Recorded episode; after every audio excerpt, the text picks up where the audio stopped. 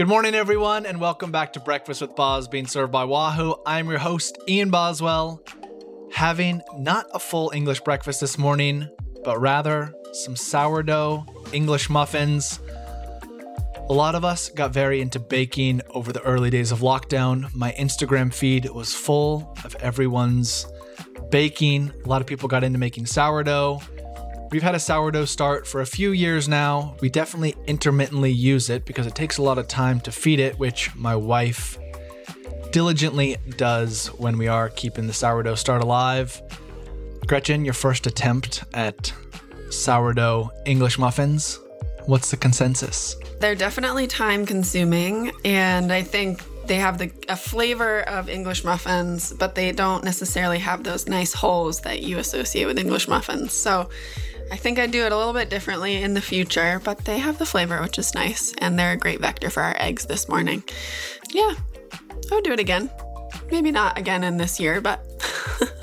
well, we just started this year, so you got a you got a ways to go to until we'll be having sourdough English muffins again. Yep, we uh, cut them in half. Actually, forked them in half, put them in the toaster, half with some avocado and eggs. I actually put on some cordyceps mushrooms on mine. There's a company here in Vermont that does a cordyceps mushroom. So I have that on top of my egg and avocado, and the other half with some butter and homemade raspberry jam. That's breakfast, English style. I hope you're all ready for another episode of Breakfast with Boz being served by Wahoo. In today's show, I am joined by my former racing pal and fellow retiree, Phil Gaimon, to talk about how he stays so darn motivated in retirement we talk a little bit about his recent Everesting world record attempt. I won't give any spoiler alerts away here. You'll have to head over to his YouTube channel to find out more. We talk about the pros and cons and what he misses and what he doesn't of being a professional road cyclist on a big world tour team. We briefly touch on doping in sport and how it affected Phil's career. We talk about the future of American racing. And with that, the birth of what it means to be a professional cyclist in this new landscape. But before we hear from Phil, I am preparing for the Tour of Sufferlandria, which takes place February 14th to the 20th. So, in preparation, I rang up my good pal over at Wahoo Sports Science, Neil Henderson, to ask him how to best prepare for seven intense days of training. Also, what recovery looks like coming off of such an intense block, and what sort of benefits I should see in the weeks following the tour. It should be known that all benefits of the Tour of Sufferlandria go to the Davis Phinney Foundation. To find out more, you can head over to thesufferfest.com. But now, let's head over to Neil Henderson to get a bit more insight into the Tour of Sufferlandria and how to best prepare. And following Neil into today's guest, my conversation with professional cyclist Phil Gaimon. Well, Neil, you are no stranger to helping pro riders prepare for a grand tour. The Tour of Sufferlandria is just around the corner, the annual fundraiser for the Davis Phinney Foundation. Can you talk us through a little bit about how riders should best prepare for this effort? And I guess it's really a, a seven day, seven day venture for many people, and a lot of people are kind of just getting back into into riding. Seven days in a row might be a lot for people who haven't been doing that. But also, what are the benefits of doing a seven day block like the Tour of Sufferlandria? So, effectively, the, the Tour of Sufferlandria being seven days is clearly an overload. You're going to be doing more riding in those seven days than typically you would in pretty much any other seven day kind of normal training schedule or or even like a lot of times a race you know there aren't many folks that get out and do a, seven day long race like we have uh, kind of simulated here at the Tour of Sufferlandria so there's a preparation aspect to get you physically ready for that bit of overload. And so that work really peaks several weeks before the tour starts. It's not the week before or two weeks before where you want to do your hardest training. It's often more like three, four, five weeks out where you want to hit that biggest peak. So that's probably right about now for most folks. The physical preparation then has to be followed by some rest and recovery. So once you do that little bit of overload here, you know, several weeks out, you back off a little bit so that you start off on day one with full reserves of energy ready to go. And even more importantly, that you have your mental game ready to go because everyone's going to get tired over the course of the seven days. And, and you might have a rough patch on day two or day three or days four, five, and six. You never know. And having that mental strength and that that kind of reserve of mental energy going into it is going to be really helpful and something to think about as you come into it. So physically prepare, then rest, and then really energize and get yourself ready for that seven days and just take it one day at a time. And what about coming out of an event like this? And what's kind of the the protocol for doing, you know, seven days of of pretty intense training in a row? You know, what's the immediate kind of days afterwards? What should those look like? And then, you know, what should you expect to kind of gain from doing this pretty intense seven day block? Yeah. So, in addition to the tour prep plans that we do, helping people get ready, we have different ways of riding the tour. So some folks are going to go the full nuclear option, meaning they're going 100% all seven days. And then we have the other ways of doing it in, you know, a little bit more focused where you're not pushing every single stage of those seven days as hard. And then there's a, a get me through it as well, another option. So depending on how deep you go, how hard you push those seven days, how you come out of it is also going to have a, a, little bit of an impact there. So in some cases, if you go full nuclear, you know, you might need a few days completely off the bike. Two, three days would not be uncommon. For others that have done it in a in a little bit more of a, you know, managed way and they don't have a lot of fatigue coming out of it, you know, kind of feeling fresh, they could probably be riding, you know, on Monday, Tuesday, Wednesday, right after the tour, you know, easier generally, but uh, they should be able to pick up with the training schedule pretty quick. Um, so we also do a post tour plans where again it varies between whether you're really fatigued, a little bit fatigued, or just feeling great, uh, and that is often going to be you know uh, related to how hard you went in it. So a little bit of variation in how you recover depending on how deep you went, but everyone is going to need some bit of a reduction as you come out of it, no matter, you know, even if you just rode it at say, you know, a, a manageable level of reduced intensity, but seven days for most folks is going to be clearly an overload relative to their normal training schedule. And how long afterwards from a seven day block should you expect to see kind of a, a bump in your in your fitness from that? We usually see those biggest bumps occurring anywhere from 10 to 20 days post tour. So, you know, in rare cases, could somebody be within seven days, like ready to get at it? Uh, when we do our, our post tour, like planning for folks that are going to do something like full frontal to retest where their fitness levels are, we recommend about 10 days to almost two weeks to get the best results out of that or even doing something like a knighthood attempt. So if, if, the tour, if you went nuclear, you did a really big seven days, give yourself that, you know, 10 days, two weeks before you attempt something really big, whether it is a, a race or a knighthood or full frontal. And will you be taking part in this year's tour of Sufferlandria? I will. This will be my, oh, geez. The first year I did it, I believe was 20, what was it? Was it 15 maybe 14 or 15 i'll have to go through my records. So i've done it every year since since then and i am all in. I've only missed stage one stage in one of the years and i got food poisoning and i was basically in bed all day that day. And um, i did try to make up for it uh, afterwards but i am looking forward to the tour this year and uh, and, and am excited for the challenge and to uh, get a little bit of a an overload and, and help push push things up to the new level for me. It's always a uh, kind of standard in the year of okay, here's here's the big hit, and uh, we'll get ready then for for the rest of the year, building off of the, the the fitness gained from the tour, but keeping in mind that you have to back off after it to get that recovery. Exactly. And, and coming up in, in mid February, it's a perfect time to kind of give yourself a little launch pad for the racing and events ahead. Exactly, exactly. That's that's the key. You know, you got to do the work, but you also then have to take the rest after it. So you know, both sides of that coin have to. Uh, you got to hit both sides. Well, thank you so much, Neil, and I'll see you on tour. All right. And uh, looking forward to having everyone also make those donations and help raise that pot for the Davis Phinney Foundation. That is the number one reason why we do the tour, tour of Sufferlandria. And, uh, you know, I know Davis quite well, and, and uh, I, I'm bummed that we won't be able to ride in person this year, but we'll be uh, connecting on some virtual rides. So you'll be able to see that. Exactly. Yeah, important to remember this isn't just for personal gain. It's there's a bigger cause here supporting the the Davis Phinney Foundation. So Neil, thanks so much for your time. And like I said, we'll see you we'll see you on tour in a couple weeks. Great. Thanks, Ian.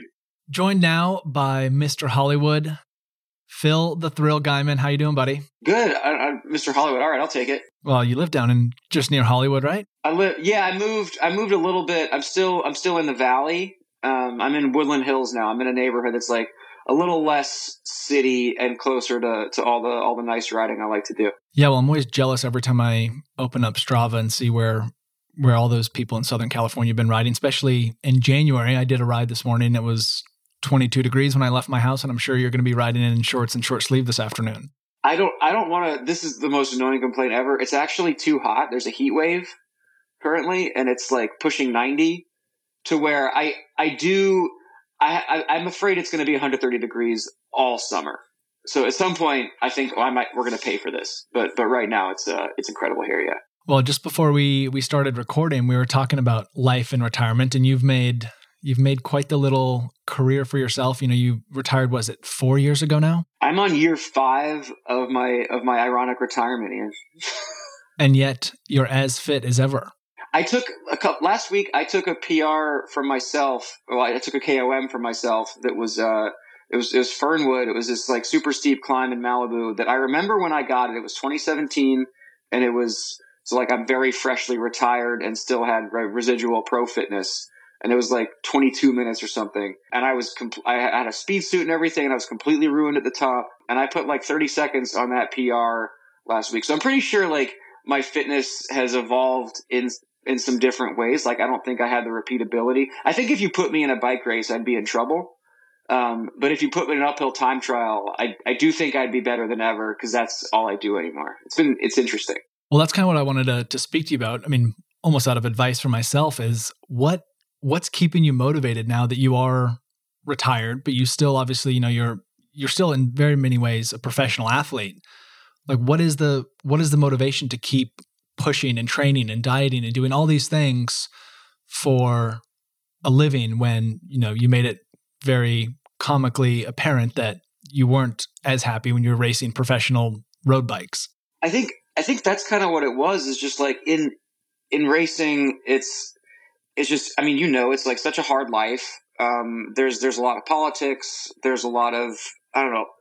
It I mean, I wrote two books on on just what that whole scene was like, and it was really tough. And kind of accidentally in my retirement, I found this way to to sort of cut out the middleman of of pro cycling and still be my best and engage with with a community that I didn't know existed and and share it, and then and then sponsorships and and making a living sort of backed into that. And I've I've had way more fun in this, and I wouldn't be able to do this without the pro cycling part.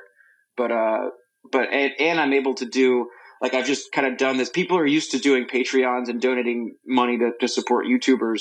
So I kind of because I had sponsors and that sort of came first. I was like, well, why don't I pick a charity? I started working with No Kid Hungry. And last year, uh, my my followers and I chipped in some, but we raised two hundred ten thousand dollars. And it's just like, well, this is the best thing I ever did in really weird ways. yeah, and the uh, impact so I, is huge. I can't stop. Yeah, it's it's it's been it's really neat. Like it's just I'm just responding to to kind of what responds to me. What is your motivation to keep doing this? Obviously, you've turned this into a job. You know, you have a, a charity and a nonprofit that you're you know now incredibly proud to support and making a huge impact there. But personally, why is Phil Gaimon waking up I assume you don't wake up too early, but why are you waking up every morning and going training in, in 90 degree weather? What is there something you, I mean, you still haven't potentially reached your physical, you know, limits, but is it the fact that you're just continually finding ways to improve? I, I don't know. I mean, maybe, maybe it's different for everybody, but the, the part, the training part, like when I was racing, the training part and, and the, the working on yourself or like seeing your body as a project, like that wasn't the work. That wasn't the hard part. Like that was the cool part. the the part that was hard was you know, like I guess training in the rain sucks. Like you know, racing in the rain sucks. Like traveling a ton, living on a bus, having a you know that a lot of the lifestyle was tough, but the the pure I'm going out there and and like doing hill repeats and spending a day in the sun and uh, and and trying to be my best like that that part that part's fun. So now I've just kind of been liberated to to find new ways to do it. Do you still find days when you're not motivated, or do you have enough goals? I mean, is that kind of like the key is having objectives to work towards to keep you? I mean, because there's a big difference between going out and riding your bike and, you know, I know you're still training and you have a coach and you're still, you know, doing intervals. Right. Is it still a matter of you still have days when you're like, hey, you know what? I don't want to do this. I'm just going to push it back to tomorrow. And now you can have the ability to do that because, you know, your events aren't always set on a specific day. Right. That's that's hundred uh, percent another another help is that the because my goals are kind of directed by myself and not like you know the a, square peg shoved in a round hole of, of whatever a race schedule is or whatever like wherever a team thinks they need me. Um, that that yeah, if I'm I I, I want to go Everest, uh, you know, I'll wait until it's the best day. I'm not going to go when uh, you know this is this is what we learn. Uh, the race doesn't start until I've had a chance to go to the bathroom and have my coffee. exactly. Well, speaking of Everesting, I just uh, checked out your YouTube channel. And by the time this comes out, your video of your most recent Everest attempt will be out. How did it go? Not ideal. Not ideal. It's it's funny, like the amount of preparation that goes into it. This whole thing has been kind of built up because it was. I mean, it was last May. I set the record the first time, and I like I trained I trained real hard for that, uh, but really no one knew exactly what it took to to set this record. And and over the next six months, I just watched the numbers fall, and people sort of figured out like, oh, this is this is a better kind of hill. This is a better whatever. Like all the equipment stuff was sort of figured out as as the, the level raised. Um, but I knew I was still kind of in the pool to do it based on a combination of I'm I'm still a good climber, uh, and I just have the will to put more work and effort into it than anybody else will. Uh, and I've been doing that, but then uh, it got super. I found a hill that was appropriate. That was that was a, t- a hard process, just like scanning Strava segments for for months. I I did the training, and then it got super hot in LA. It's LA summer. I wasn't going to do it then. If the weather finally got better in the fall, and at that point. I kind of realized I was going to be changing a few sponsors next year in ways that was going to give me a few seconds here and there. Um, so I have, uh, I'm still with, still with Wahoo, thankfully, but Shimano took over and they're, they, like I can put XTR on that bike and there's just lower friction in the drivetrain. Silca has a, uh, this crazy chain treatment. I don't know if you ever used that. They use this like wax treatment. He sent me this, this chain that's like, it's a Shimano chain, but it's just lubed in a, like a more efficient way. So it's a couple more. So once I saw this coming, I'm like, well, I'm not going to, now I'm going to wait until January um, when I can when I can you know set an even faster time. So I've just been like kind of stressing myself out in, in preparation for this whole thing. For anyway, so uh, so I finally I finally got to do it now. What was the original question? and is that well is that I mean is that what it, what Everesting has has come to? Because I remember you know early early 2020. I think I mean maybe you were one of the first kind of big names out there to go for it and you know you got it but there was like very quickly yeah. You know, every it seems like every couple days someone had taken the record, but then you know, like you said, people really refined their technique and found the best climbs and the equipment, and you know, people there are some crazy bikes out there. Yep. But is that really what it takes to go? I mean, because I mean, as far as what I've seen, I'm probably not following Everesting as close as you, but no one's no, broken no one the record. In, in yeah, no one in a couple months now has set has broken the time. Is that correct? That's right. Yeah. So basically, the the record uh, currently is is still held by Sean Gardner, a racer out of Virginia. And what what we figured out is is really all about having the steepest climb because you're just not wasting forward momentum. You can do the total effort in less distance. So when I broke the record, it was like a 99 mile ride. And Lachlan's or Keegan's was a little bit shorter but similar. Lachlan's was a little bit shorter but similar. Um, and then Contador basically found a much steeper hill where he had to turn around more often. I think he did 100 laps or something, but his hill was so steep that he did the whole thing in like almost 100K. Like he literally cut 30 miles off of the, the time. And then Ronan McLaughlin uh, did one in Ireland. He had this like perfect super steep hill with a straight down. Because also you can't be braking on the downhill. Um, so those are those are the considerations. Basically, it just turned into like, what's the steepest hill that you could possibly ride a bicycle up for a day that's still safe to go down, and and that's that's what it's turned into. So, that, so Sean Gardner found uh, a really good. Obviously, like you have to be a certain level of super fit to do this. It's not just about the hill, but in the pool of that, that's that's been the math of uh, of what hill can I find that's even possible. And I I believe I found one in Malibu uh, called Trancas. It's like 16% for for half a mile, so I have to do 65 laps, which is still ugly. Um, I think Sean's was was twice as long, but not quite as steep. Well, and yeah, I know you've you've done a lot of digging and kind of poking with what is it data analytics or some one of your one of your partners who really like kind of helped you figure out yeah. what's the yeah integrated informatics was, integrated, the, was yes. the sponsor. Yeah so is that you know when when you think when you take this i'm assuming you're going to take this phil. I'm benefit of the doubt that. okay. Do you think that i mean how far out of the reach do you think like you know every time someone breaks it less and less people are able to actually you know you someone like yourself you need the time you need the equipment you need the support mm-hmm. you know what do you think the limit of Everesting is? One of the broader takeaways I've had from from my retirement. So my whole thing when I retired, I'm not racing anymore. I was going for KOMs. And uh, and at, at, that moment, Strava was this thing where like people were taking it super seriously, and it was getting annoyingly competitive for a lot of folks. So I kind of went on there and I was like, I'm going to ironically take this super serious and treat KOM like an uphill time trial at the Tour de France. So I would have I'd have a follow car, I have a speed suit, all that stuff, and and kind of what I learned is there's people like and I was taking KOMs at the time from dopers. That was part of how it started.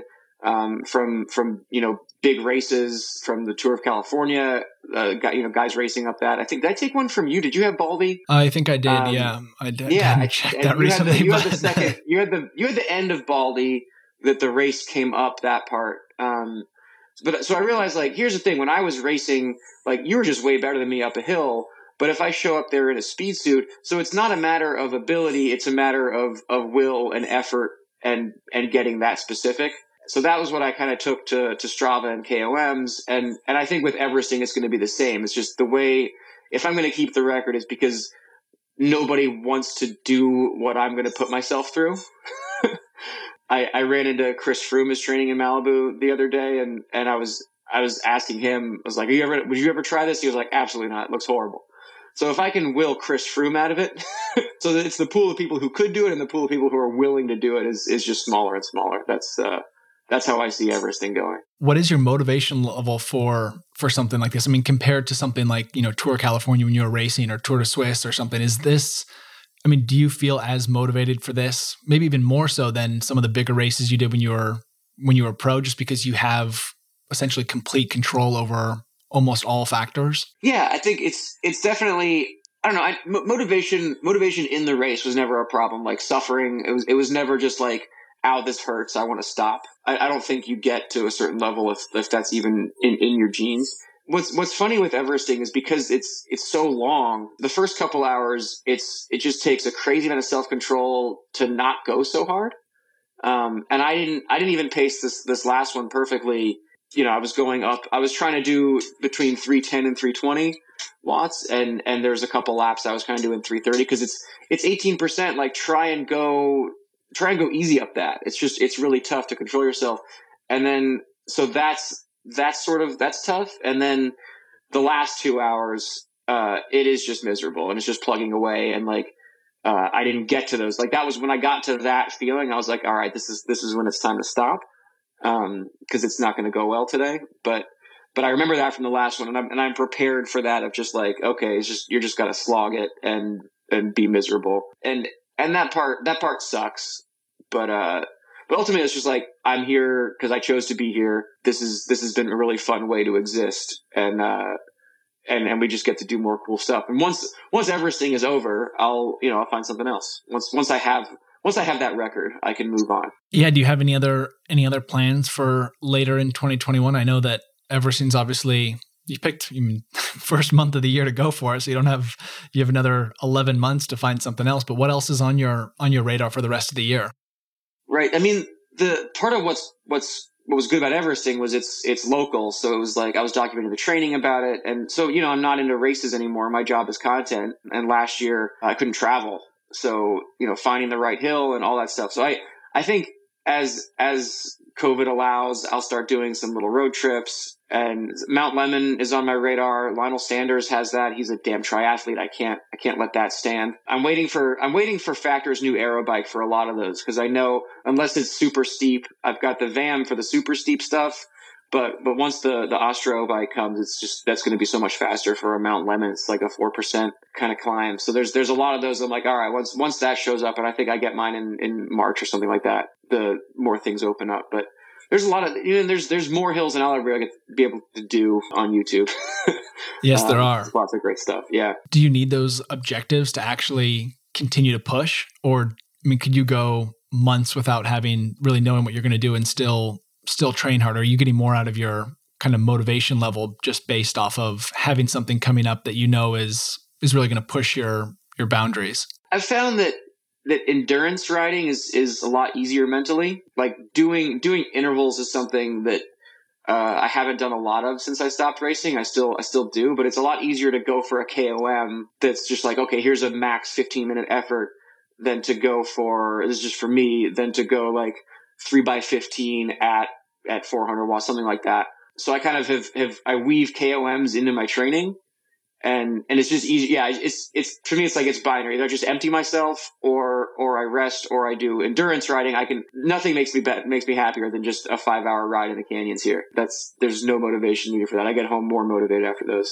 Well, and kind of tying it back to where we started, being, being as fit as you maybe have ever been, do you ever, you know, you said you rode with Froome the other day. Do you ever, you know, like last summer, did you watch the tour and do you think like, oh man, I want to go back? Like, do you miss any part of of professional racing, or are you happy with doing what you're doing now? I, I definitely don't miss professional racing as a whole. Uh, obviously, like I have most of my friends were in that scene for a decade, uh, and I, I, miss a lot of those folks. But I'm I'm I'm well in touch with with most of them. That's been really nice uh, with at least the ones that count. If if there's one thing that I look back on with with my career, and it's it's again like I wrote a couple books on it, but like it bums me out how how fit I am five years after, and knowing that I didn't want to stop and that I wanted I wanted a shot. I wanted more of opportunities in that sport, and I just never quite got what I feel like I deserved. And I think it like for the first couple years of my retirement, I kind of had a fire in my belly to like prove that. Like, oh, I should still be there.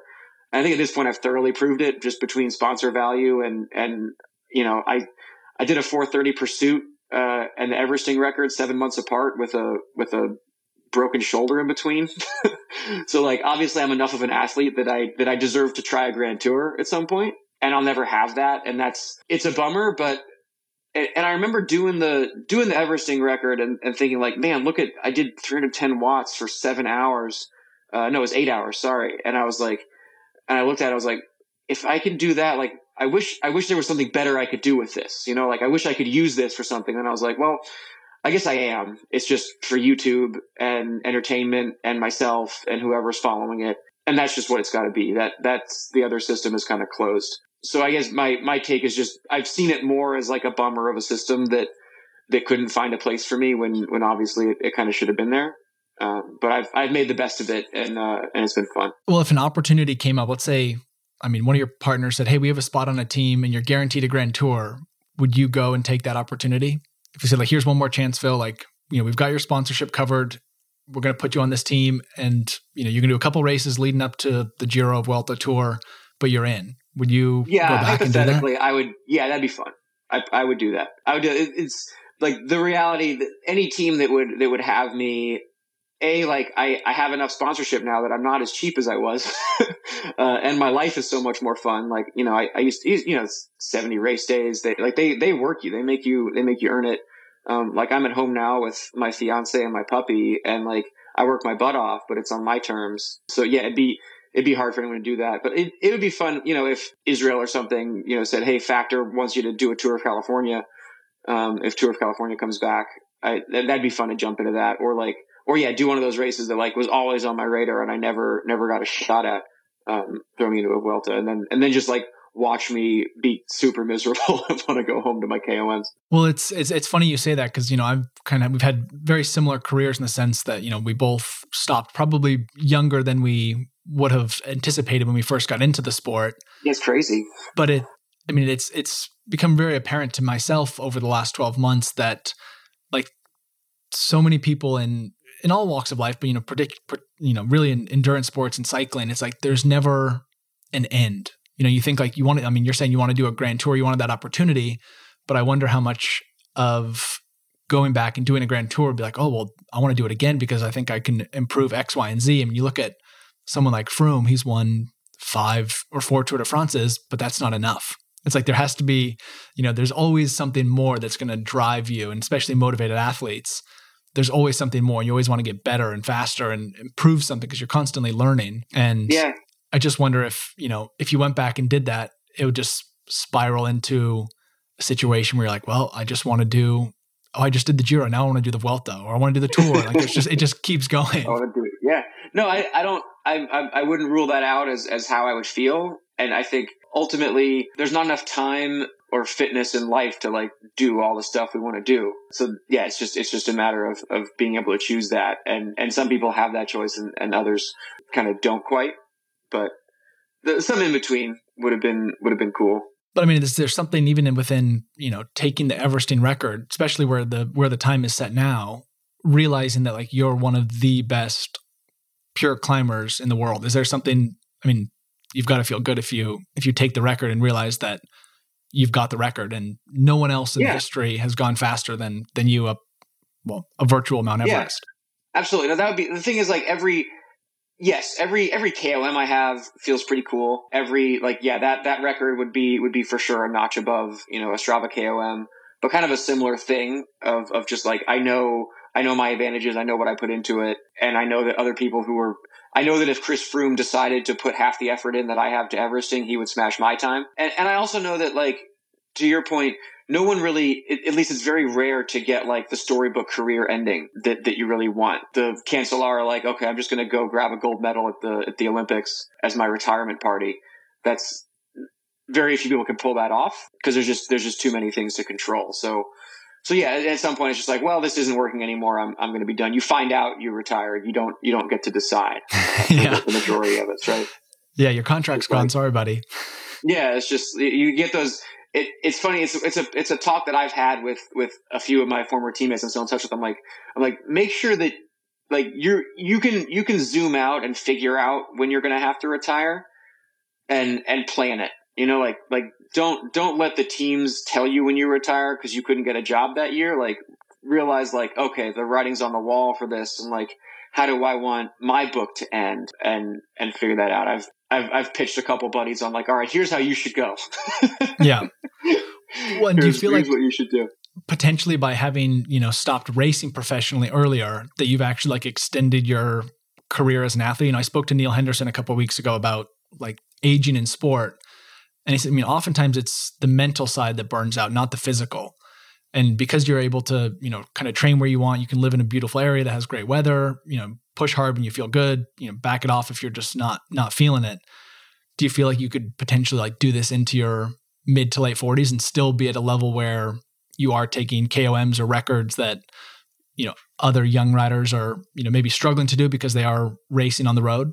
Yeah, I think I think especially as it gets specific like that. I mean, for YouTube, for my videos, whatever. Like, I do group rides. I train hard. At least, I you know I, I was doing group rides. But ultimately, like, I was just riding similar volume, but just way way less hard than I did as a pro. So you know, for for YouTube, I'm if I'm making 15 videos a year that are KOM based, that's 15 effectively 15 race days of half an hour average.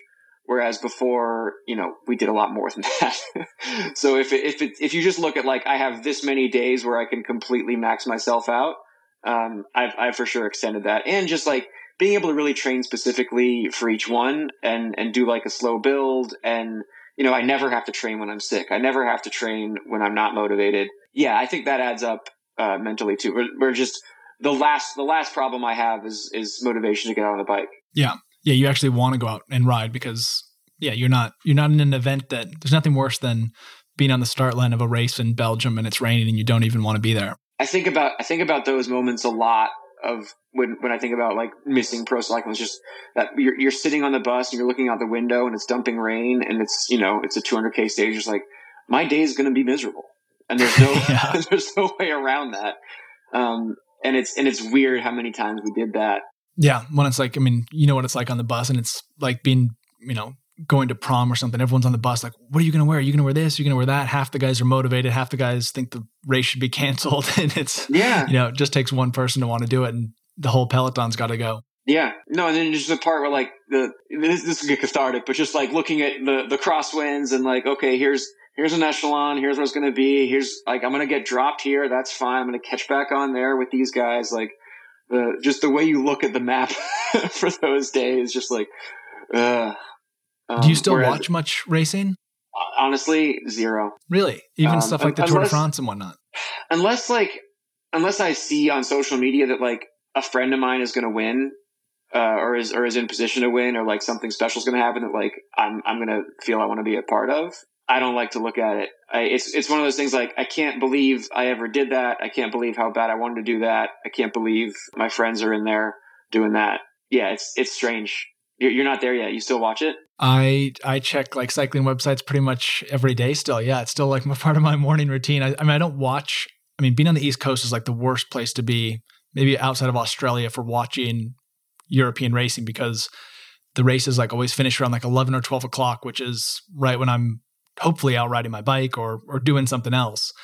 But I still stay, you know, I still stay up to date with what's happening. You know, it's amazing how quickly things change. Though, you know, I was out of the sport for a year and I went back to Nice last November and was like hanging out with with Larry and Will Barta and some other kids, and they're just talking about how much things have changed even within 12 months. And you know, I guess you're five years out of it now. It's like almost it's the same sport, but so much has changed with you know training and you know races and team strategy and all that. That you know it appears the same, but just how the riders are going about it, it it evolves so quickly. I believe that. I believe that. I think honestly, like the other, I, I should probably admit it. Like the other thing that that keeps me from watching is just like there's gonna be there's gonna be something that makes me mad in regards to doping. there's gonna be something that I see as, as like you know the who they've got commentating, who you know what a, couple riders who are still lingering, who like I who I don't think ever should be, and it's just like I I have trouble with with the hypocrisy of all of it and the you know who's quiet and who's not. That I just I, I that I just find it super distasteful once in a while. There's there's a moment in every race where I'm like, oh god, that guy, and I and I gotta click click away. Um, I learned that pretty quick. Well, that's one thing that I think was interesting. I mean, people of your generation, you know, I raced a lot with Danny Pate at, at Team Sky, and just that. I mean, you're what? You're 30, mid 30s? 34. Yeah. 34. I mean, so even just that four year window between your time and just like starting off in racing and mine. I know, of course, people have still cheated throughout my career, but I feel like a lot of the people that I was going up against or trying to find contracts against didn't really overlap or take opportunities away from myself. And I just yeah. I remember being at dinner table with with Danny Pate quite often at, at Team Sky, and he would just you know speak so poorly of some athletes who you know I think without you know kind of this era of of doping, he would have had something like seven national championships as a pro, and he had none right. because he was always beat by people who had you know later on you know came out that they were doping, and he had this you know he was so cynical about it, and I couldn't understand it really until was it two years ago in this operation Aderlass in, in Austria and all of a sudden yeah. those George Preidler and Stefan Denifl, you know, kids that were my age and I was friends with, and you know, at a very similar opportunity and kind of you know pay grade and you know fighting for contracts against each other, and they went. You know, they both confessed to doping, and that was like the first time that I was like, "Oh wow, these are like my peers." You know, there's older writers and of course, yeah. people had been and now it's personal. Those back. are guys who, yeah, yeah. Um, no, there's there's different categories of like like ways that that that doping has has hurt an athlete or a sport, and so so you so Pate I would say is like the most direct kind of kind of victim. And and I would say like he's more of a, of a victim of it than I was because he like literally got second and third to guys who were cheating for for over and over and he was doing it right. And and at some point like like he has he has the respect from the people who who matter i think. But he just like just imagine being him and watch people get filthy rich and knowing how they're doing it and choosing to to do it the right way. And and to this day like he just that's for the rest of his life he gets to carry that around. Like for me where where it hurt me was just like i didn't really get the opportunities because the sport was such a mess. So like i you know i started a little bit late.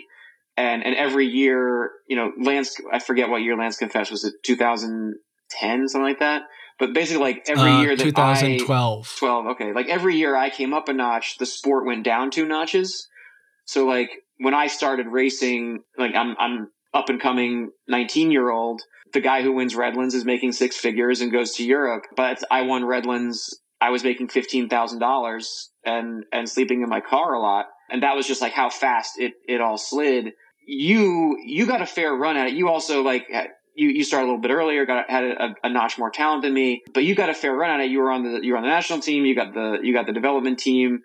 So for you, you were only really a victim at like the super high end of just like you know you don't really know where your top was because there were a few guys ahead of you here and there who who might not have been on the up and up. Uh, so it's it's it's different. So yeah, you wouldn't you wouldn't feel it as directly. I, I just feel like my my life sucked because of doping. Pate had uh, you know had results stolen from him because of doping. So it's yeah, it's it's all it's all interesting, and I hope I don't know. I hope I, it seems like it's gotten a lot better since I paid attention to it, but still the sport quite, quite hasn't caught up to it. But it just takes a little bit to to really like get me grumpy about it. yeah. Well, we can we can we can change gears here, and I have I have one more question yeah. for, you, and it just kind of popped into my head because you were very like you said you won.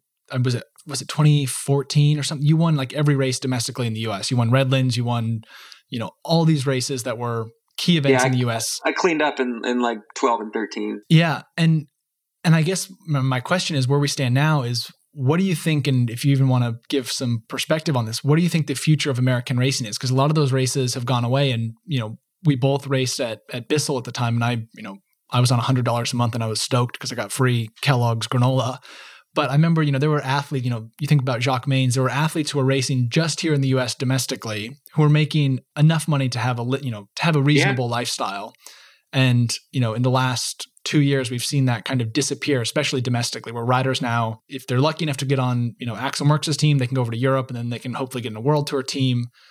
But for someone who's Phil Gaimon right now, who's 18 years old, they're not on the national team, they're not on action there's really not much racing in the US to kind of get noticed to even make that step. I mean, what what do you see happening here in the US with with American racing? Yeah, it's it's a real it's a real bummer to watch. And it was it was it was fizzling before COVID. I just excuse me, I'm looking at the start list for for a few races the last couple years, and there weren't even any like maybe there were two UCI teams. Um, and even like American teams like like Rally Optum that I, I rode for Optum now they're called Rally they they don't even do the domestic races anymore. Like I don't think they showed up at the last three or four Redlands. Like maybe the women's team does. Honestly, there there really never was a path from from domestic racing to Europe that was that was clear. There was like a few of us who did it by just like really banging the door in and and it just you just do something undeniable. They have to give you a chance. But it was only a few of us who who even pulled that off. So now there's not even I, I just don't see even a pretend path to that. So yeah, it's just if you don't have an early start, you better get to Europe. Or or the thing is, there's just like a new category of of professional cycling that that I'm doing of just like create content. You have sponsor value. You're not like doing. I, I to me like I don't think the UCI gets to decide who's a pro cyclist. I think I'm still a pro cyclist. I think people who are creating values for sponsors and being professional and being you know good ambassadors of cycling or pro cyclists. And i and i think like that might just be the way i, I you know a lot of people are, are creating content and having adventures and doing great stuff on bikes. Uh, is, is Pete Stetina any less of a pro cyclist than he was before? I don't i don't really think so. Yeah that that's true. And it really I mean, especially here in in north america it is almost this new era of professional cyclists you know because they're people are now realizing they can go out on their own, set their own schedule, set their own objectives, whether it's, you know, going for an FKT, Everesting, you know, gravel events, whatever it may be. And they can essentially, I mean, yeah, I mean, a professional, someone who gets paid for what they do. So yeah, they are professional athletes. Yeah. So maybe we're just inventing a new kind of North American pro cycling that, that doesn't really, that doesn't end in the Tour de France. You know, maybe that isn't the end all be all for, for this track if, you know, if you started too late. Well, I couldn't agree more. Phil, I know it's a warm day down there in sunny Southern California, so I'll I'll let you get going, let you get out on your bike. Thanks so much for the time, and uh, I look forward to following along to see how the Everest attempt gets on. Of course, man. Great to chat. Thanks, Phil. Well, there we have it, folks. Another episode of Breakfast with Boz being served by Wahoo. I hope you enjoyed this week's show and my conversation with Phil Gaimon. No, Phil unfortunately did not take the Everesting record when he gave it a go a few weeks ago. However, he does have another attempt planned in the very near future. To hear more from Phil, you can check him out over at his YouTube channel. And for those of you who are interested in checking out the tour of Sufferlandria, head over to the sufferfest.com. All proceeds benefit the Davis Phinney Foundation. The dates of that event February 14th to the 20th. I will be there. I hope to see you there. And until next week, folks, stay safe, stay healthy, and I'll catch you all back right here next week on Breakfast with Boz, being served by Wahoo.